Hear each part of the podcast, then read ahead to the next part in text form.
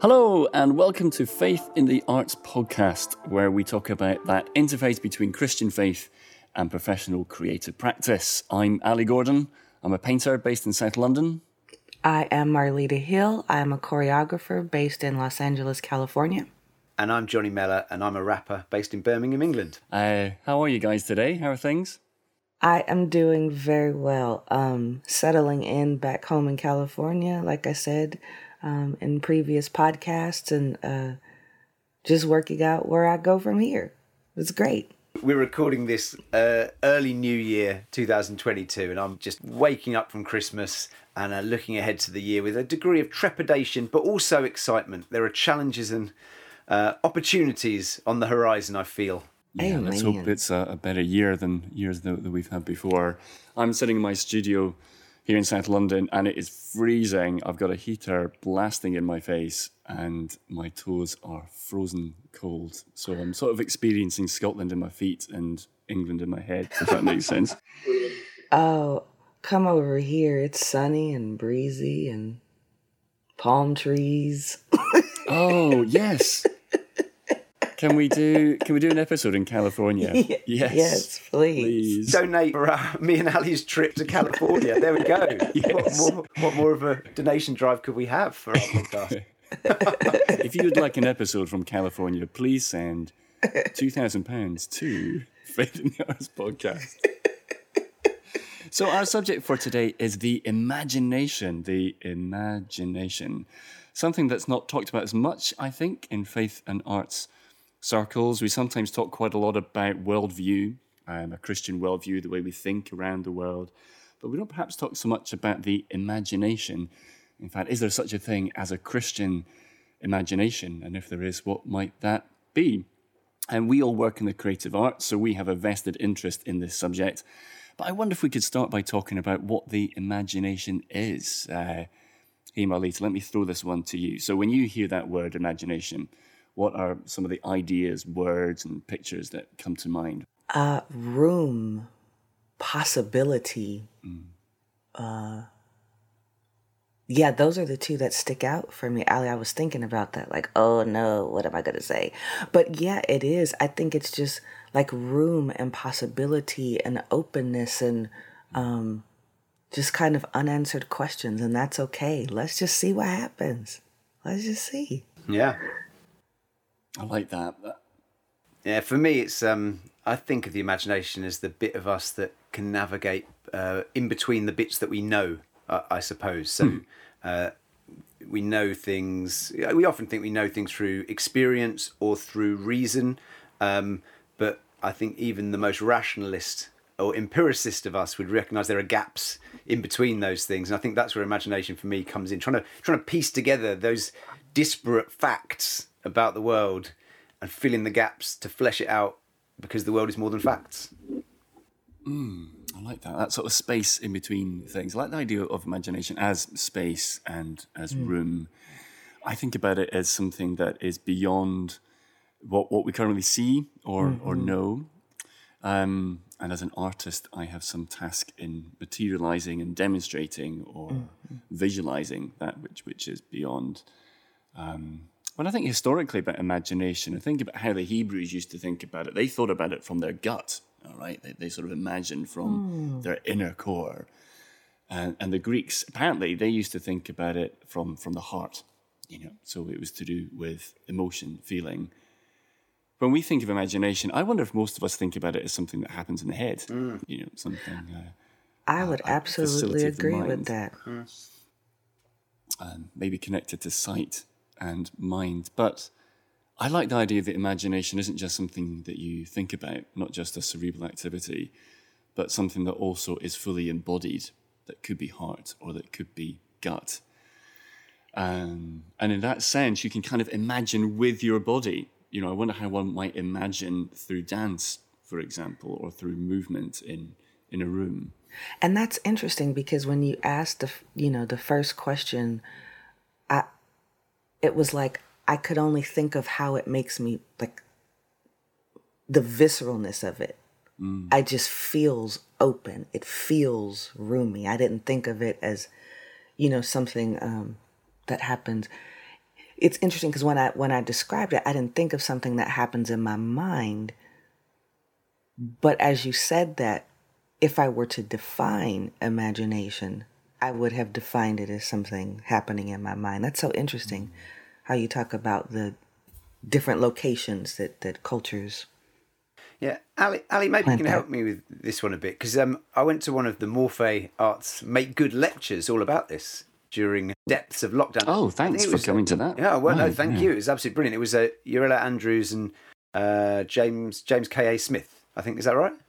Yeah, that's right. Yeah, James K A Smith. He talked about imagination living in between our our intellect and our intuition, which I thought was a hmm. really interesting way to put it, but also talked about it being necessarily embodied, that we exactly what you've just said, we we think of it in our heads, but we we can only develop it through living in the embodied world. And I really mm. loved that stuff, mm. but I was struggling. It was always seemed a bit beyond me. It was almost like I've almost got it, but not quite. So, I mean, Ali, I don't want to put you on the spot, but can you?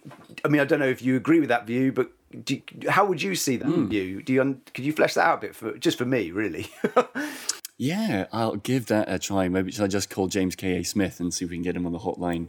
Hey. Right now. I mean, he writes very well about imagination, beautifully about imagination. and Imagining the Kingdom comes to mind, for example. Yeah, and I think it was um, the, the philosopher Merleau-Ponty, Maurice Merleau-Ponty, who described that space between reason and, um, oh, I'm just blanking. Intuition. and, ah, thank you when I think about how that might work out in practice, so I, I make a painting, for example, you know, I'm, I'm an artist. And when I'm here in the studio, because I've trained as a painter and I've learned the craft of painting, if we put it that way, I know a bit about colour theory and a bit about tone and, and how to make a, a decent painting. Um, all that is there, that kind of reasonable activity that I have worked through over many years has almost become embodied within me like a kind of muscle memory. So when I make a drawing from observation, for example, I can draw better today than I could when I was a younger man, just through practice. Mm-hmm. Um, but if I was to say that I was to sit down and conscientiously think about that drawing all the time, well, I, I probably wouldn't. It, my muscle memory kind of kicks in. Um, and then there's this sort of thing that happens called called intuition, where I sort of sense and feel what might be right. So this feels like it's the right color. I sense that this is the right mark to make at this point.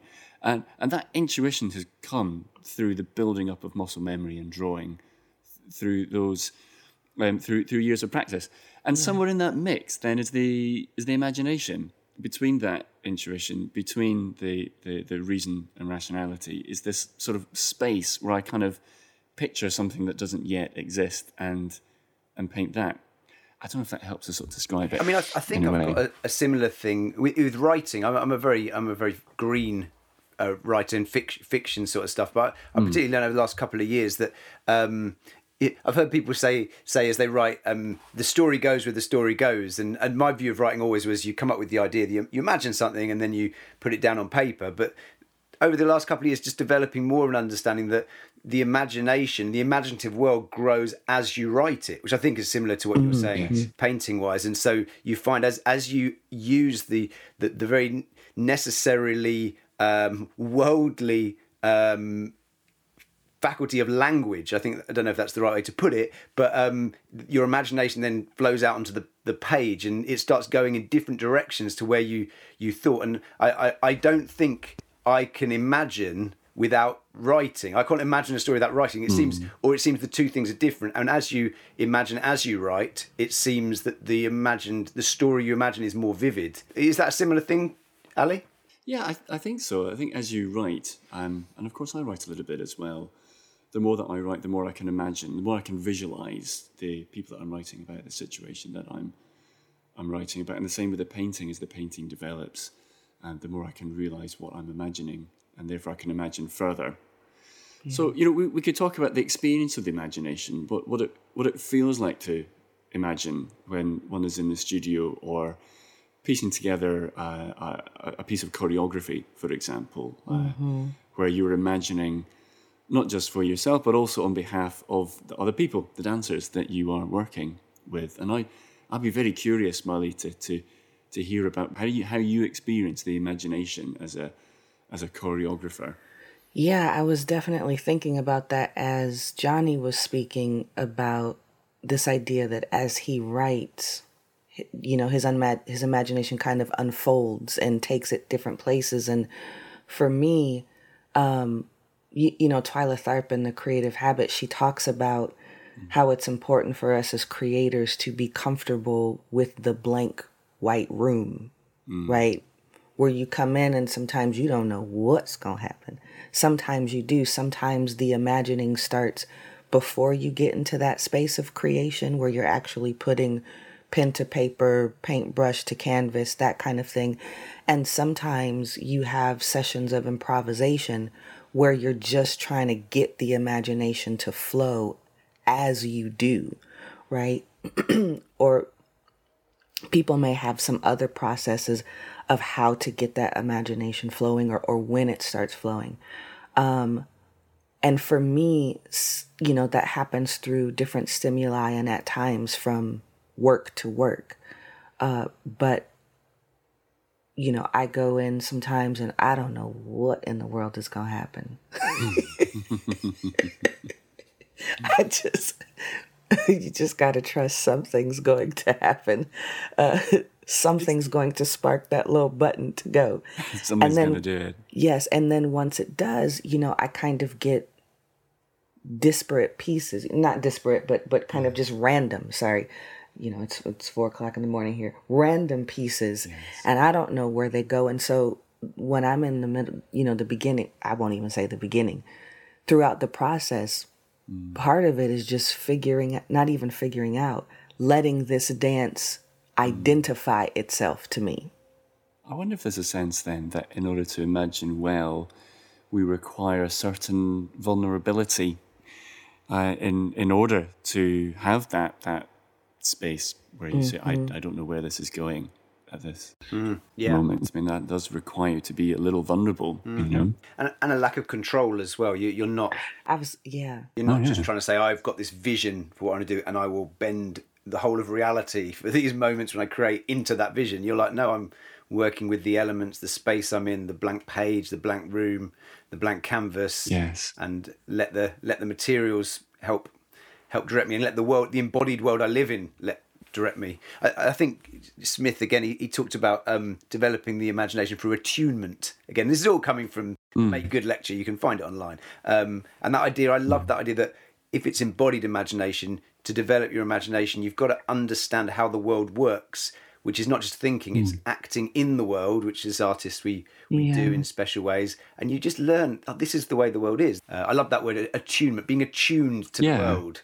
And therefore we can imagine Yeah. very well.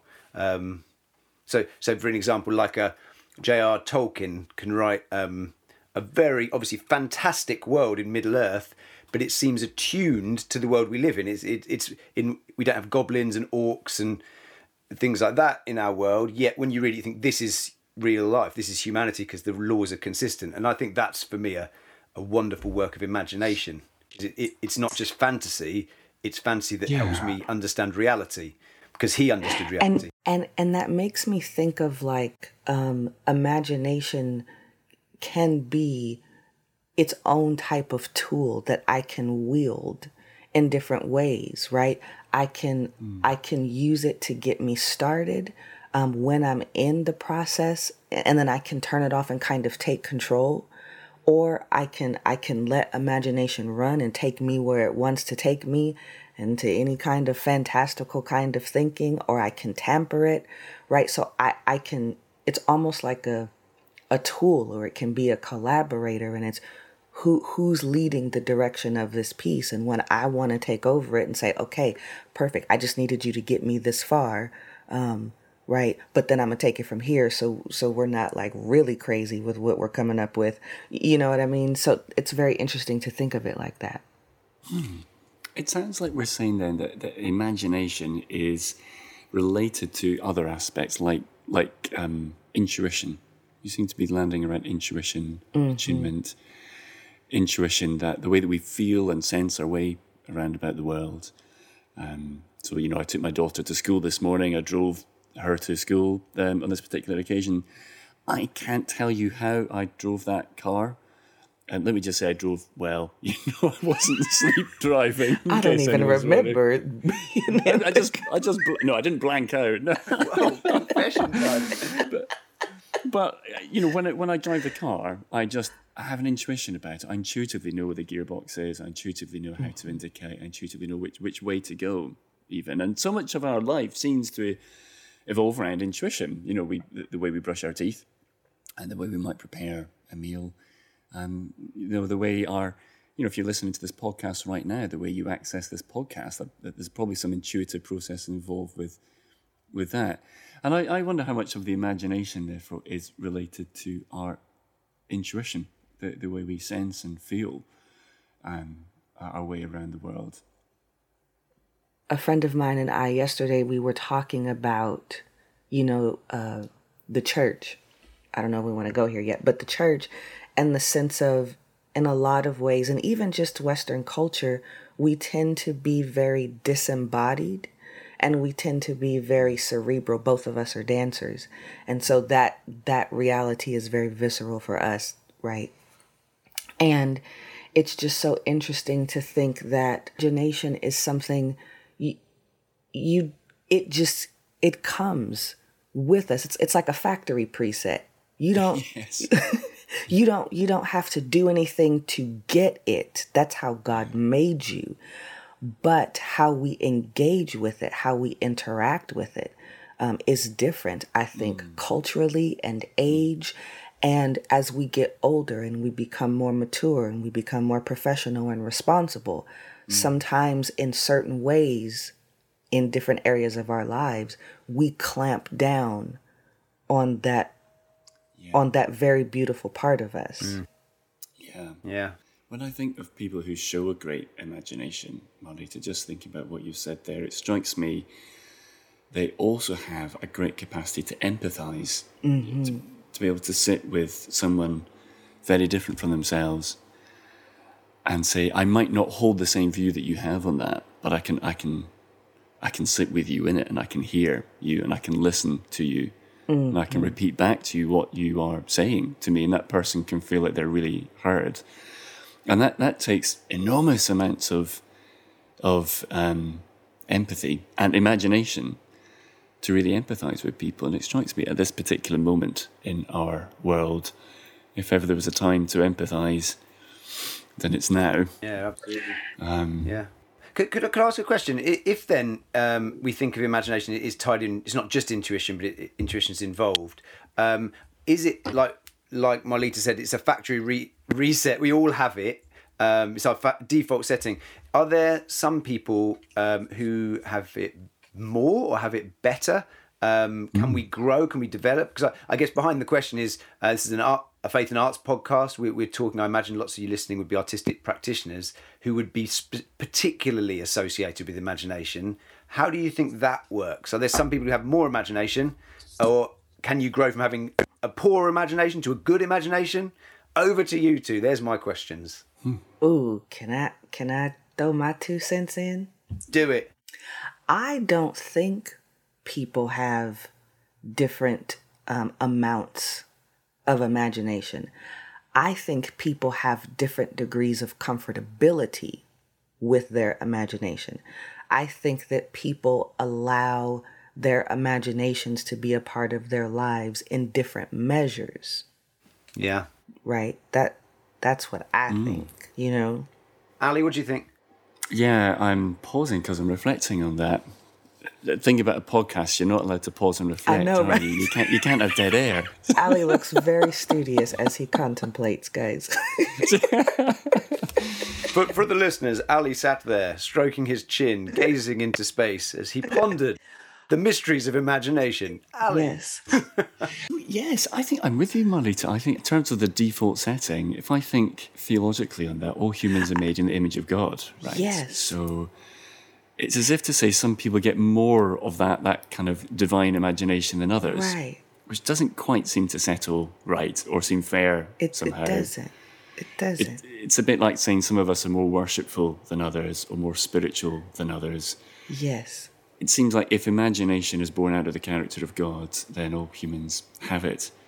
But, but but perhaps there's a sense then that um, you know, we might develop or nurture our imagination depending on which culture Yes. we're born into, uh, the opportunities afforded to us when we were younger, our particular enthusiasms or interests in life. Um, so it could be a kind of nature nurture Yeah, yeah. thing. Mm-hmm. Um, And I and I think in that regard, you know, to your second question, Johnny, and then I want to hear what you think. But in terms of can you can you grow or increase your imagination? I think again, imagination is what it is. It's free, it's big, it's grown, it's huge. Um, and so I think we can increase our comfortability. I think we can increase um, our awareness of how to um, tap into it, how to give it room to to participate, and that kind of thing. I think more of the growth is on our side to interact with it as opposed to trying to make it bigger. Yeah, I mean, I'm hearing all you're saying. I'm ge- genuinely just exploring this area. I feel I feel like a child entering the world of. I think it's a great question, Yeah. though. I'd like to think that you can grow in your your imagination and your imaginative skill because I'd like to grow in mine. but I I do reckon I've met people who seem to have an, a more uh, flourishing um, imagination than others. So I've got I've got a friend who would um uh, would would invent whole whole worlds, imaginative worlds in his spare time. Um, and so he would. It, it's again, it's it's like Tolkien, and he wouldn't have done it because he was into Tolkien. It's completely separate, but a similar mindset. He'd have maps. He'd have characters of uh, the people who live in these imaginative worlds, and it, it probably would be fair to say he lives in those worlds quite a bit of the time. Um, which, which interestingly, when I first met him, came when he came to our church, uh, something in a past church he'd been really discouraged from because uh, people said you need to live in the real world, stop this fantasy and imagination, ground yourself in the real world. Um, which, uh, and again, being honest, when I first heard him say it, I thought maybe they had a point. I mean, shouldn't we live in the real world? Uh, I mean, these worlds we create are these useful? But I mean, we definitely have come to the opinion no that that's a gift that he has, and it maybe I'm moving the conversation in a different direction. But it seems that the church has certainly not valued the imagination. If you don't value the imagination, you're not going to grow in it, or you're not going to release people who seem whether they're more innately gifted in this area or whether they have simply pushed into it more. They those people will not be brought to the fore if your culture does not value um, this part of life. Um, and I think that would certainly be the case in in the churches I've I've probably been uh, around. But I think you you highlighted something important, Johnny. Was here was this man whose imagination was actively present, and it was other people around him who said, "You need to stop engaging with that." Now think about think about the voices in your life, in my life, in other artists' lives who have said something to the same effect. Now, he was basically able to tell them, you can go jump in a lake. I'm going to keep engaging. But how many of us do shut shut it down because we think it's the responsible thing to do, because we think we need to be adults, because we don't give credence to that Yes. very important part of us. So it's not that you don't have imagination.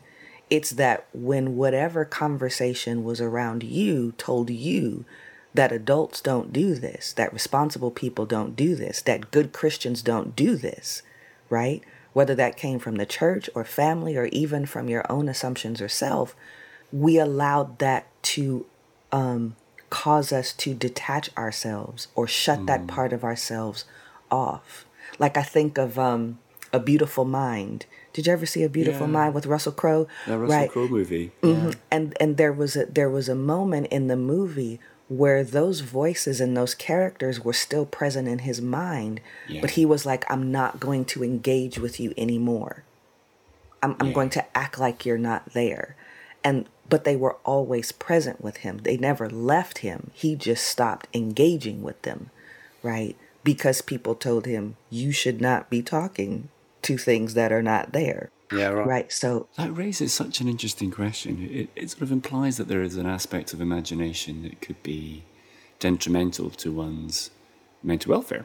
With that, and and immediately I'd want to say, um, no, let's you know, let's encourage all the imagination that we can. But if the imagination is subject to all aspects of creation uh, uh, um, that that is fallen, then of course th- th- there will be a fallen imagination and um, a godly imagination, which we'll come to in a moment. I think what is there such a thing as a godly imagination? But I, re- I really feel for that guy actually, Johnny. You know, if we're in a situation where mm-hmm. someone who's demonstrating a great imagination is being discouraged from exploring that further, then I, I there's something really quite problematic I, about that. I mean, one thing if it, if it's detrimental to his welfare, um, you know, if, if I'm spiraling into a fantasy that is detrimental to my welfare and those around about me, then I hope that people would help me come out of that fantasy. But that's different from um, existing in a world of imagination that actually brings great blessing and, and mm-hmm. benefit. Like if someone said to Tolkien, stop going on about orcs and goblins and wizards, you know, or someone said to Frida Kahlo, just, you know, get out of that world of imagination or Which someone I'm says, sure someone did. Yeah. I'm sure someone did. Yeah. I mean, they, they said it to Van Gogh, you know. Yeah, um, I'm sure someone did. Yeah. But I, I, guess we, we need. We need balances. We need some sort of balance or some sort of way of um, mm-hmm. uh, judging how we're navigating those things. I mean, to put it on a global scale, my, my simple understanding of the Christian church's approach to imagination uh, in my tradition, uh, which is generally the Protestant tradition, would be that uh, when the Reformation came, there was a push against imagination because some there were some I, I don't know whether this is the right phrase again, but there were some excesses of the imagination that had led to what we call superstition. And I, I do wonder whether the either or of romanticism or um, rationalism is a really false dichotomy. And this is why James, James K. Smith's um, definition is good. It's in, intuition and intellect, in between the two. So I think our reason uh, and the other kind of checks and balances we have in our lives, good friends around us, things like that, can can help us. I think in in these things to know well, it's not just give in to completely imagination and don't ever use your logical faculties. Just like I think the third thing that is your body as well, and push into embodied experience of the world, get to know the world, get to know culture, reason, uh, intuition, and learnt knowledge of culture. I think those three things all together will help the imagination not pull back on it by having mm. a triangle, so to speak. So maybe then, a few things going on with that. Maybe then, in part, we might talk about how through the the, the legacy, not just of the Reformation, but the, the late Enlightenment mm-hmm. um, movement, where we might say that there is a suspicion of things of the imaginative, if they are associated with the emotional, the mystical, in contrast with say things that are rational or reasonable. Um, and we see a sort of a, a, split between those two. And maybe the, the, the Western church gets caught up in that and thinks, okay, let's emphasize things of rational and reasonable, things of uh, the word, a word base. And let's emphasize things like um, uh, a kind of an apologetics, a worldview of apologetics. Perhaps there's still a sense that we're still being enlightened and that the imagination is still caught up in things that are a little bit dubious, you know, a little bit um, emotional or mystical. Perhaps as that.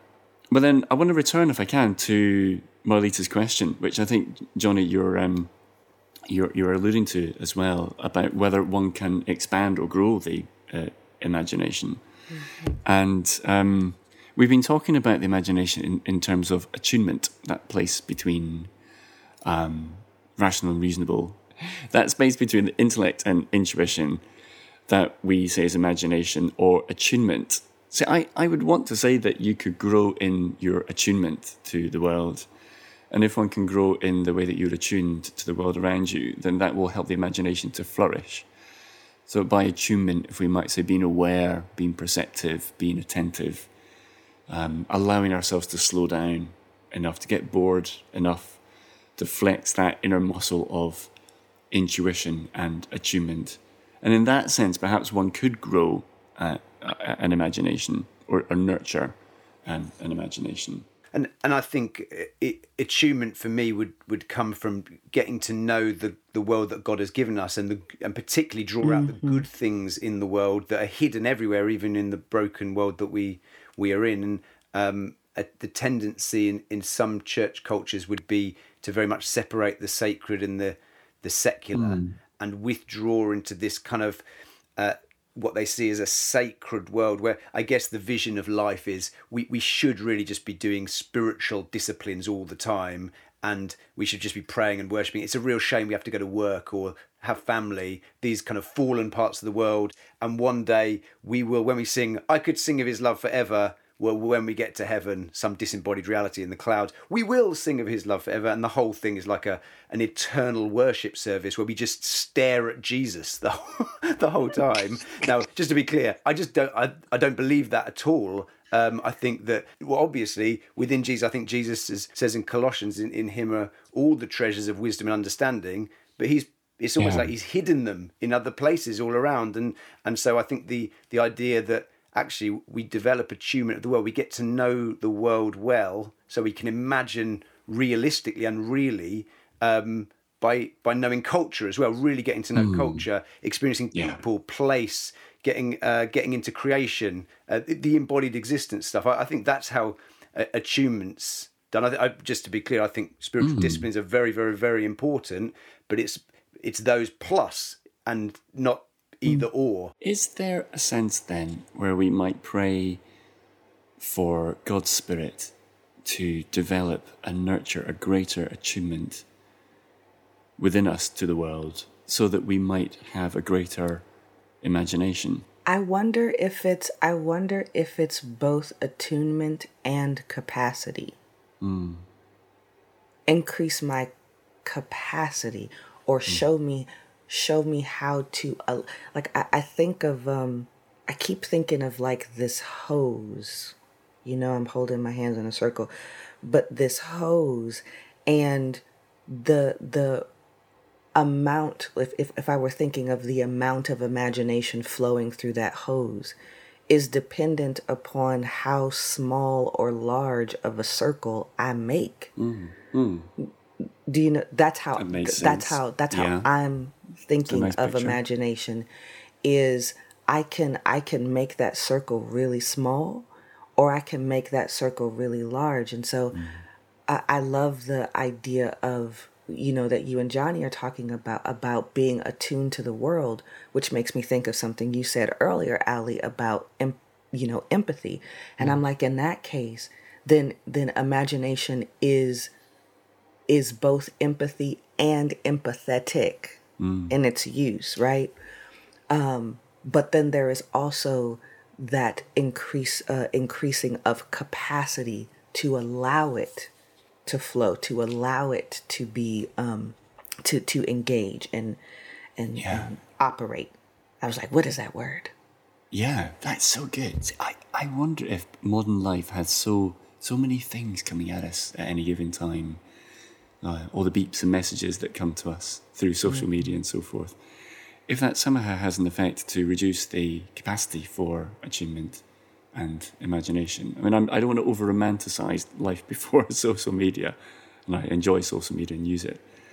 But there is something about allowing yourself to get a little bit bored and be undistracted that somehow creates that, that kind of widening of that hose mm-hmm. to allow a greater capacity for one to imagine. We've got three three kids who from between seven and, and thirteen, and very much wanting to push into the, that idea of of boredom being a, a really important gift to us.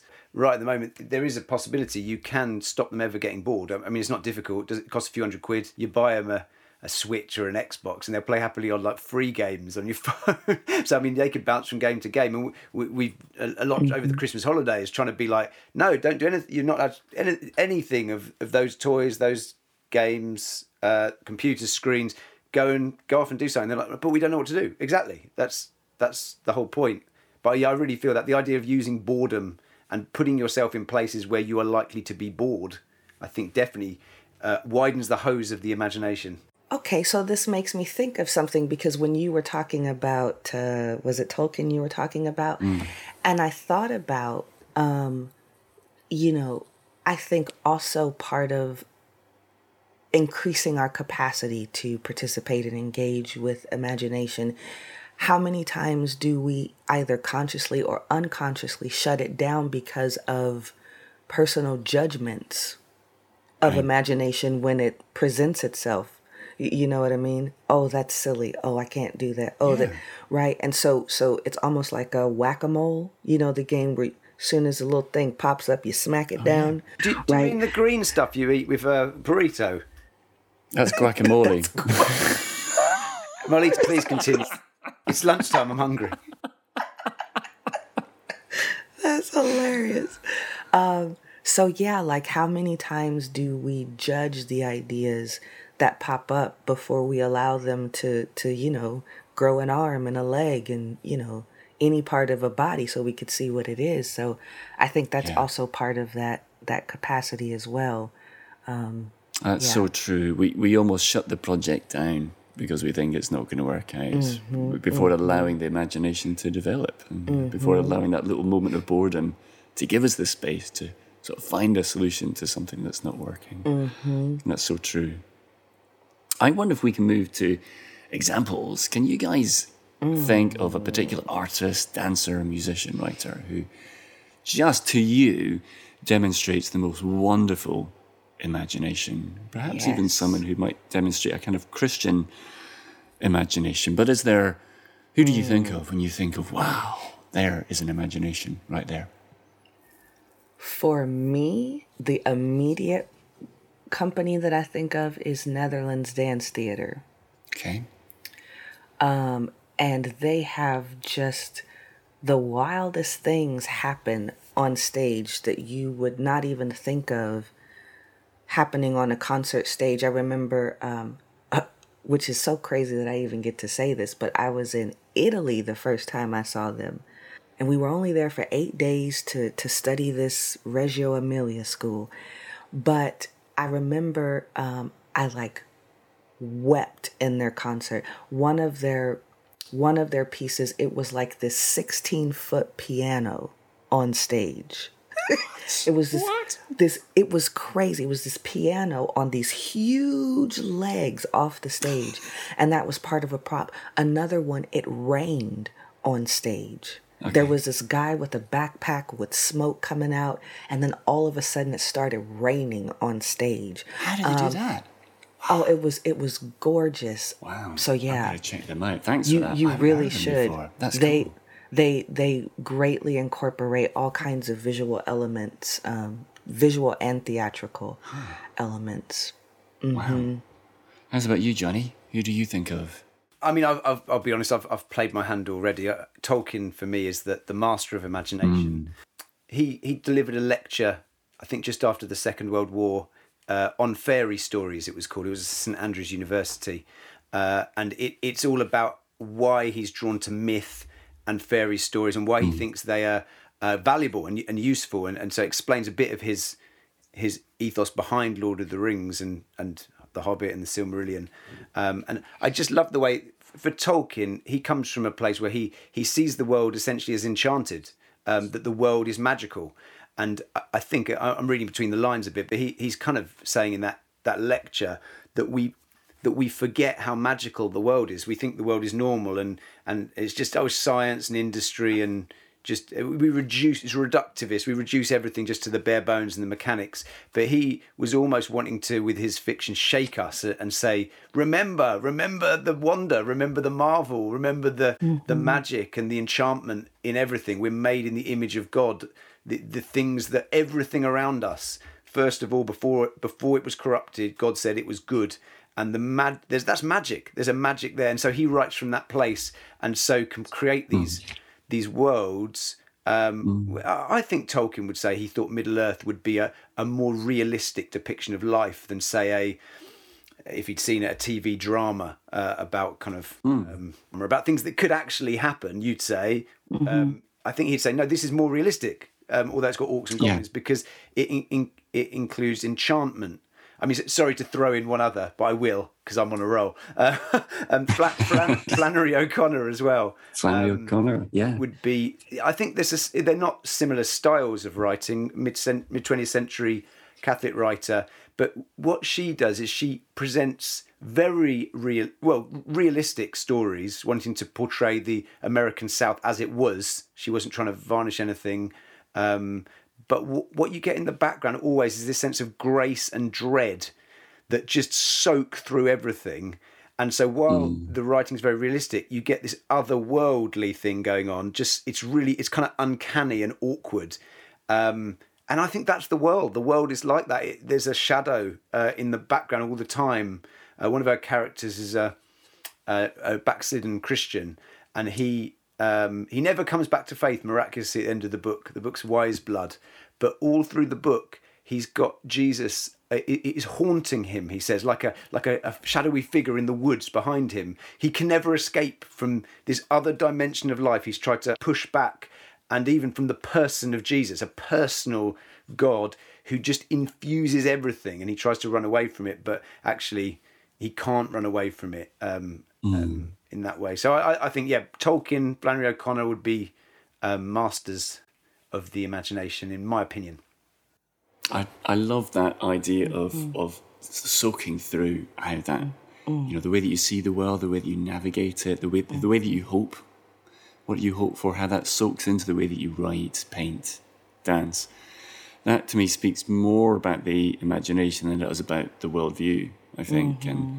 for me, I was I was in Coventry recently, and I visited the cathedral again, Coventry Cathedral, which was designed by Basil Spence um, after the Second World War. And Spence was asked when he was in the trenches and he was fighting, he was asked, What will you do when you get home after the war?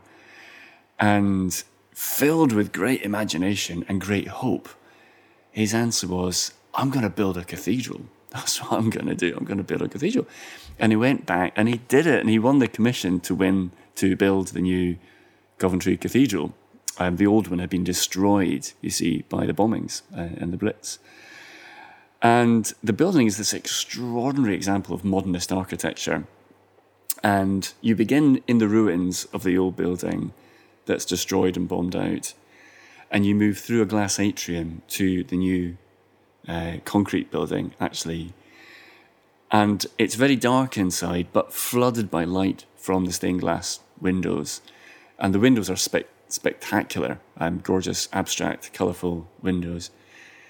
And the whole building is full of art. There's a huge tapestry by Graham Sutherland, and there's work by Piper, and there's work by, uh, um, I think Epstein has a sculpture on the outside as well. You know, the thing is, is so full of artwork that some of the greatest art artists working at that time. And to me, it's such an interesting example because it demonstrates both imagination, but, but also how, how imagination can embody a sort of hopefulness, you know, a sense of mm-hmm. hopefulness for the future. This coming out of the ruins of the destruction of the war, a building that embodied a hope for the the future in a non-sentimental way, and it brought, mm. you know, commerce to the city, and it brought tourism to the city, and it brought about change in that city.